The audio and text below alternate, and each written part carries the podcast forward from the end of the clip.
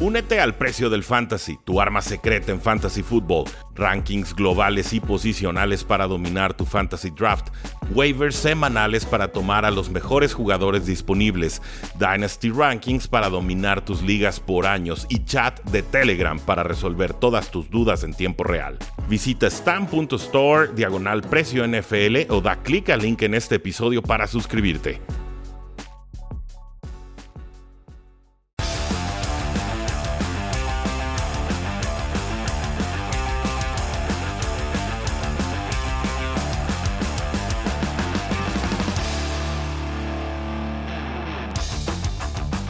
Saludos a todos y bienvenidos a un programa más de Cuarta y Gol, donde la NFL no termina y nosotros tampoco. Mi nombre es Rudy Jacinto, me encuentran en Twitter como arroba NFL y vamos a retomar muchos de los temas de la semana pasada ya que no pude participar, no pude contribuir con un episodio de Viva Voz. Sí tuvimos a Humberto Torres entrevistando a Carlos Rosado como cada semana, pero eh, tuve que resolver algunos asuntos personales muy buenos, muy positivos, pero me tuve que enfocar de lleno en eso. Así que gracias por su comprensión y vamos analizando todo lo que sucedió la semana pasada en la NFL.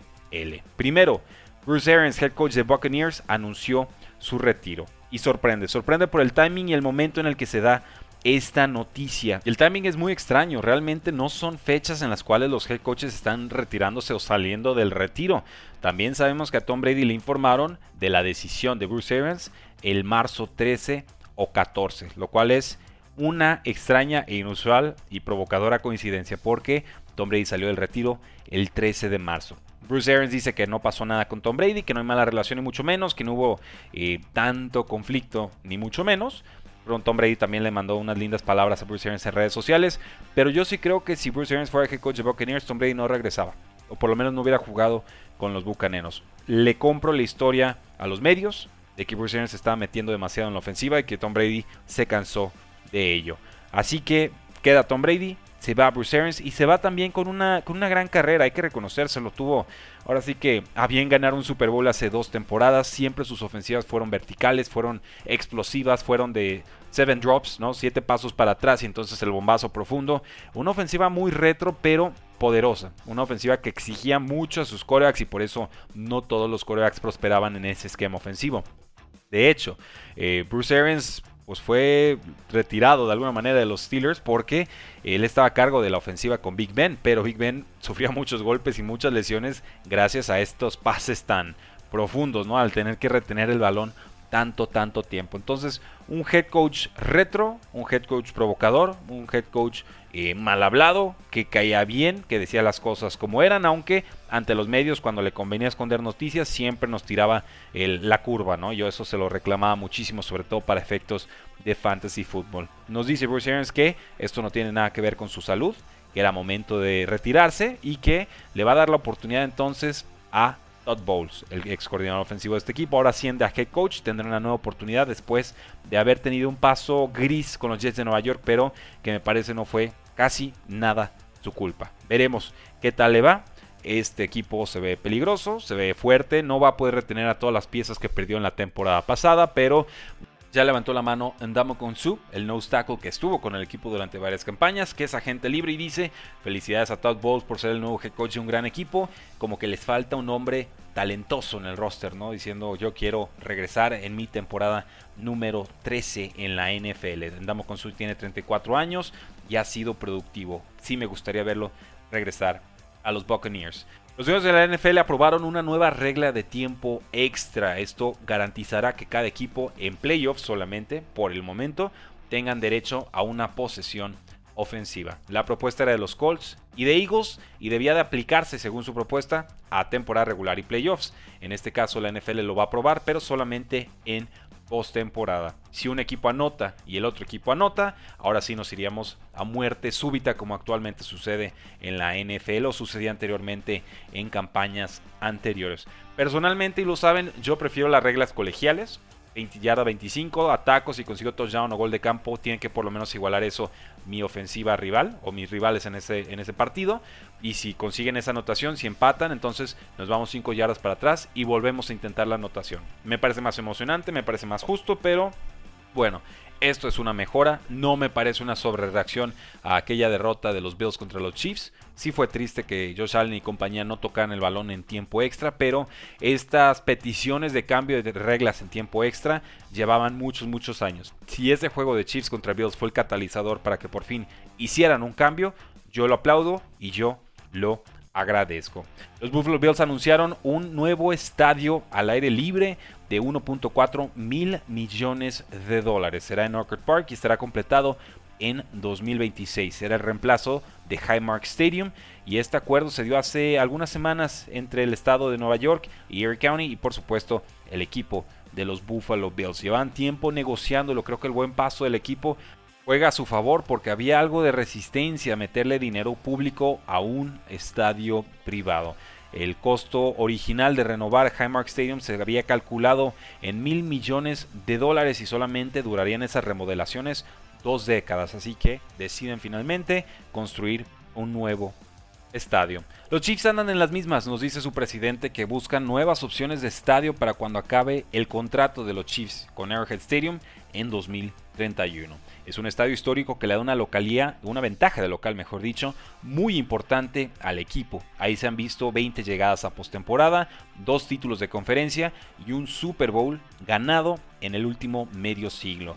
Lo renovaron, le mejoraron con 375 millones de dólares las instalaciones, esto fue en 2010, pero ya es el tercer estadio más viejo de la NFL, junto al Soldier Field de Chicago y el Lambeau Field de Green Bay. Tiene capacidad para 76 mil, casi 500 aficionados y es el sexto estadio más grande de la NFL. Así que Chiefs, ojo con ellos, también están buscando nuevas instalaciones. Con los Broncos, recuerden que hubo un incendio hace poco y nos dice el equipo que va a ser difícil reparar esa sección del estadio antes de que inicie la temporada en septiembre. Esto debido a lo complicado que está el mundo con todo el tema de logística y atrasos de pedidos y de materia prima. Hay un completo caos en todo el tema de transporte marítimo, de conseguir piezas, de conseguir maderas, de conseguir metales, de conseguir hasta empleados de pronto. Entonces los Broncos están contemplando verdaderos desafíos para reparar esta sección alta de High Stadium antes de que empiece la temporada. Con Hard Knocks anunciaron que los Detroit Lions van a ser el equipo estelar de 2022. Ahí estará Dan Campbell, estarán los Lions y por supuesto este equipo llamó mucho la atención la temporada pasada. Vimos algunas señas de mejora eh, con un nuevo head coach por supuesto, con Jared Goff bajo centro que no es quisiera demasiado pero aguantó. Eh, y eran competitivos, peleaban contra equipos claramente más talentosos que ellos, así que sí, me intriga ver de qué ángulo va a tomar Hard Knocks para analizarlos en este Detroit también fue seleccionado como el equipo que tendrá el draft del 2024. Le gana Green Bay y Washington para tener este evento. Y por supuesto recordemos que el draft del 2022 será en Las Vegas y el del 2023 será en Kansas City. Los Eagles van a regresar a un uniforme retro, eso lo veremos hasta el 2023, pero es el famoso Kelly Green, que este verde fosforiloco con, la, con el ala blanco del casco grande, grande, grande. A mí me gusta este uniforme, nos remontan a 1985, eh, también a 1995, ese rango de 10 años eh, de la era Randall Cunningham. Y por fin lo pueden retomar porque la NFL ya quitó esta regla en la que eh, solamente podías usar un tipo de casco, ¿no? Y ya Vimos que los Bucaneros van a regresar a sus uniformes retro, estos naranjas eh, hermosos que a mí me encantan. Y los Patriotas también van a regresar a estos uniformes rojos con blanco. Así que ojo con las Águilas de Filadelfia, tercer equipo que regresa a un uniforme retro tras el cambio de reglamentación de cascos en la NFL. Los Jacksonville Jaguars son dueños de un nuevo récord y es el equipo que más dinero garantizado ha otorgado en un solo off-season. La cantidad son más de 175 millones de dólares en dinero garantizado, según ESPN.com, y esta cifra supera en más de 200 millones de dólares a lo que hicieron los Patriotas la temporada pasada. ¿Quiénes han sido los afortunados de firmar con Jacksonville, por lo menos en cuestiones monetarias, porque no sé qué tan competitivo va a ser el equipo. El receptor Christian Kirk, contrato de 4 años y 72 millones de dólares, 37 de ellos garantizados. El tackle ofensivo Brandon Scherf, 3 años, 52,5 millones de dólares, 30 de ellos garantizados. Foye Olucon va a tener un contrato de 3 años y 45 millones de dólares, 28 de ellos garantizados. Darius Williams, el de la secundaria de los Rams, 3 años 39 millones de dólares, 18 de ellos garantizados. Foley Fatukasi, 3 años 30 millones de dólares, 20 de ellos garantizados. Say Jones, el receptor de Raiders, 3 años 24 millones de dólares, 14 de ellos garantizados. Y Evan Engram, contrato de un año y 9 millones de dólares, más de 8 de ellos garantizados. Me parece demasiado garantizado para lo que ha hecho Evan Engram en la NFL. Pero bueno, esos 7 jugadores solitos son más de 155 millones de dólares en dinero garantizado. ¿Lo valdrán? Yo creo que no, me parece demasiado dinero en jugadores que no son tan trascendentes, por lo menos en el costado ofensivo del balón. Hablo de Evan Ingram, hablo de Say Jones y hablo de Christian Kirk. Creo que gastaron mucho y eso no siempre significa que gastaron bien. Pero veremos, estoy abierto a estar equivocado en mi análisis. El quarterback Steven Howard llegó a un acuerdo por 5 años con los Dolphins y también tiene en su contrato la mayor cantidad de dinero garantizado en la historia de la NFL para un cornerback. ¿Y qué diferencia? El año pasado, Xavier Howard había pedido un trade porque estaba frustrado con su situación contractual. Llegaron a un acuerdo, lo convirtieron en el cornerback mejor pagado la temporada pasada y ahora llegan a una reestructura de 5 años que le da casi 52 millones de dólares en dinero nuevo en su contrato. Bien por él, bien por los Dolphins, un jugador que sí o sí tenían que retener. Por otro lado, Bobby Wagner, el linebacker histórico de los Seattle Seahawks, firmó con un rival divisional y lo veremos próximamente con Los Ángeles Rams. Un acuerdo de 5 años y es mucho el contrato, ¿eh? son 5 años muy muy largos. Juega a gran nivel todavía Bobby Wagner, pero 5 temporadas son y demasiado. El contrato puede valer hasta 65 millones de dólares según Adam Schefter. Y recuerden, Seattle decidió cortar a Wagner el 9 de marzo para liberar espacio salarial y esto después de haber cortado también a Russell Wilson. Así acabó una década muy exitosa en esa franquicia. Un jugador importantísimo que los Seahawks tomaron en ronda 2 del draft 2012 a cómo gastan estos Rams, pegando tarjetazos y tarjetazos y tarjetazos. En algún punto lo tendrán que pagar, pero ese punto parece no va a ser esta temporada. Es un jugador que va directito al Salón de la Fama, que tiene una gran, gran temporada en su haber esta campaña anterior y que ahora llega al NFC West para jugar dos veces contra los Seattle Seahawks. Obviamente tiene sed de venganza y creo que la venganza le va a resultar porque a estos Seahawks no les veo ni pies ni cabeza. Los Rams también extendieron el contrato de Matthew Stafford, un acuerdo de cuatro años, más de 160 millones de dólares de valor máximo, 135 millones de dólares en dinero garantizado. Es un promedio más o menos de 40 millones de dólares anuales. Y como no, viene de ganar un Super Bowl, se le iba a agotar el contrato esta próxima campaña, ahí lo tiene caballero, se lo ganó, disfrute su dinero.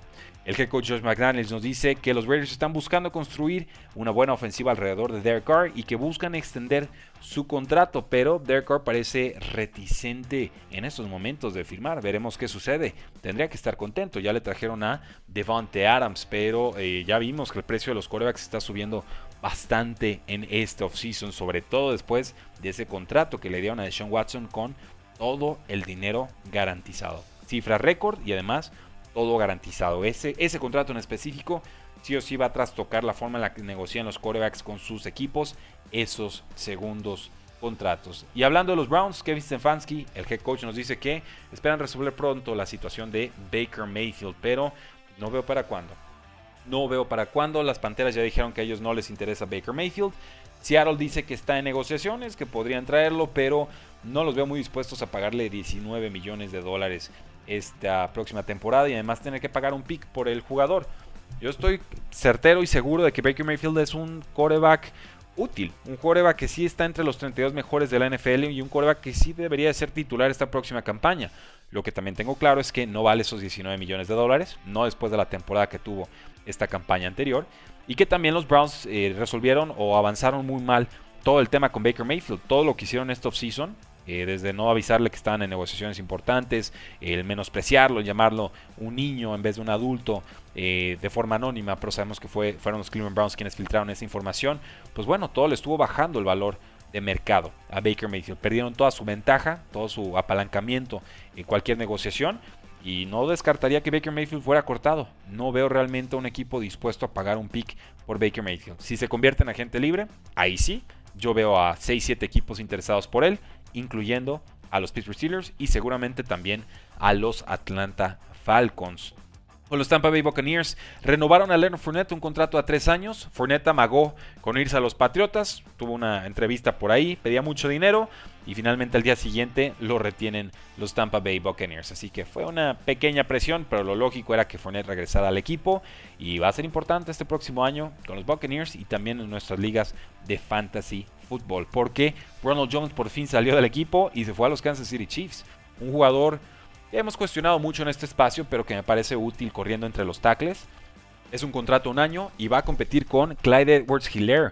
Eh, si tienes acciones de Clyde Edwards Hilaire en Dynasty, creo que estás en problemas. Realmente, y no es porque crea que, Ronald Jones es un gran talento, simplemente porque yo ya, ya me cansé de esperarlo. Realmente yo tenía dos, tres acciones por ahí de Clyde Edwards antes de que empezara la temporada anterior. Las vendí y ha sido una de las mejores decisiones que he tomado en mi carrera como jugador de ligas de dinastía, que es cuando juegas fantasy fútbol, pero te quedas a los jugadores a lo largo de toda su carrera. Veremos una competencia vigilar, la llegada de Ronald Jones contra Clyde Edwards Hiller. Rashad Penny decidió quedarse con los Seahawks, un contrato un año, y rechazó más dinero en otras franquicias, así que él va a competir con Chris Carson, asumiendo por supuesto que Chris Carson se pueda mantener sano y también que Rashad Penny se pueda mantener sano. Ese, ese backfield tiene talento, pero poca poca salud. Y Marlon Mack, el ex corredor de los Indianapolis Colts, firmó con los Texans. El ex corredor de mil yardas hace varias campañas, tendrá una nueva oportunidad en Houston y solo tendrá que competir en estos momentos con Rex Burkhead, un buen jugador, pero que ya supera los 32 años de edad. Así que si me preguntan, yo veo a Marlon Mack como el favorito a ser running back número uno del equipo, a espera y a reserva de ver qué running back puede llegar a los Texans por la vía del draft. El Tyrant Gerald Everett firmó con Chargers por dos años y es el reemplazo directo de Jared Cook. Me gusta, es atlético, creo que va a ser la opción de pase número 3 en esta ofensiva.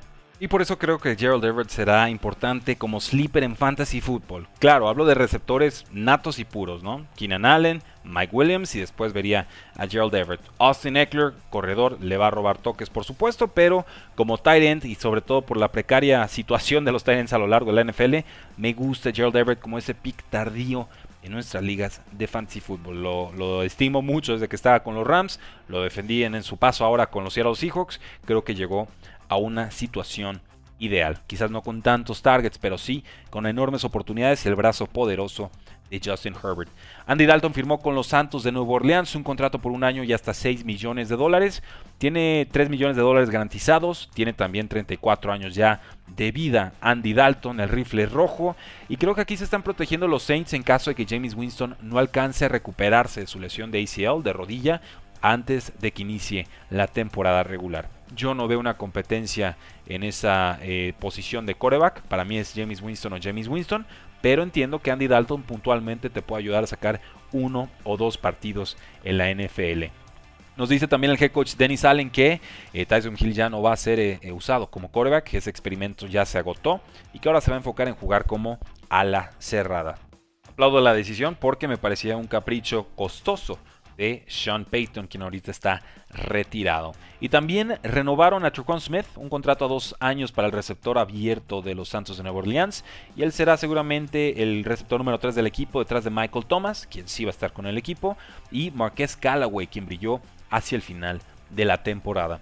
Case fue cambiado a los Buffalo Bills, un pick tardío fue lo que le costó al equipo, una séptima ronda del próximo año. Y bueno, esto sucede porque Cleveland cree que el estilo de juego de Sean Watson se ajusta más con el nuevo suplente que tienen ahora, que fue Jacoby Brissett. Lo firmaron en agencia libre, cambiaron a Case Keenum por un pick tardío el próximo año y Case Keenum llega a una situación bastante ideal. Él tiene la movilidad necesaria para poder cubrir a Josh Allen en caso de lesión.